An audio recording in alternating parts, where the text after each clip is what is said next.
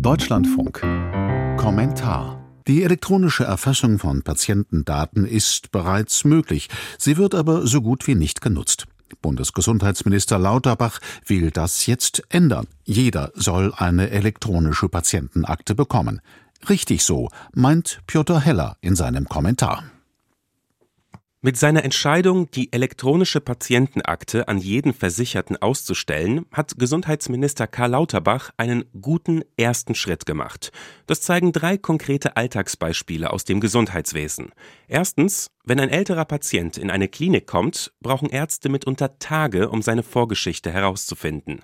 Zweitens, Mediziner, die ein Medikament verschreiben, müssen erst erfragen, welche anderen Mittel ihr Patient einnimmt, um gefährliche Wechselwirkungen auszuschließen. Drittens, Wissenschaftler mussten nach England oder Israel schauen, als sie herausfinden wollten, was Risikofaktoren für schwere Covid-Verläufe sind.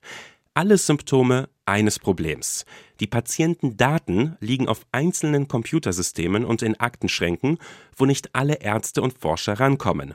Die Lösung ist die elektronische Patientenakte. Ein digitaler Ort, wo man all diese Daten speichern und abrufen kann. Soweit das Versprechen. Die Realität? In Deutschland gibt es schon die elektronische Patientenakte, und zwar seit zwei Jahren. Jedoch nutzt sie gerade einmal ein Prozent der Versicherten.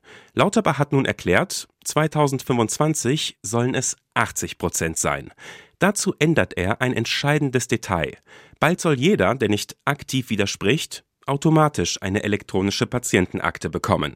Dieser Schritt ist richtig, denn er räumt eine große Hürde aus dem Weg. Bislang mussten Patienten selbst aktiv werden, um die E-Akte zu erhalten. Es ist aber nur ein erster Schritt, denn es gibt einen weiteren wichtigen Grund für den bisherigen Flop der E-Akte. Dieser Grund ist nicht der Datenschutz, denn es ist schwer vorstellbar, dass jemand, der Tech-Konzerne aus den Vereinigten Staaten zum Beispiel per Apple Watch seinen Puls messen und seinen Schlaf überwachen lässt, ein Problem damit hat, dass sein Hausarzt Befunde vom Orthopäden einsehen kann.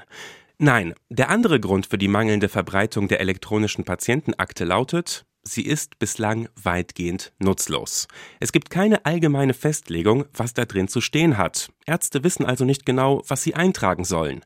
Zudem landen Informationen bislang als Textdateien in der E-Akte, nicht in standardisierter, maschinenlesbarer Form, was den schnellen Zugriff von Arztpraxen auf diese Informationen erschwert. An diesen Problemen hat sich noch nichts geändert, weshalb die Arbeit jetzt beginnen sollte. Lauterbach hat tatsächlich vor, diese Mängel zu beheben, wenn man der Digitalisierungsstrategie seines Ministeriums glaubt. Davon, ob ihm das gelingt, wird abhängen, ob die E-Akte zum Erfolg wird. Nicht davon, ob nun 80 Prozent der Versicherten sie haben. Denn eine nutzlose Akte bleibt nutzlos, egal wie viele davon ausgestellt sind.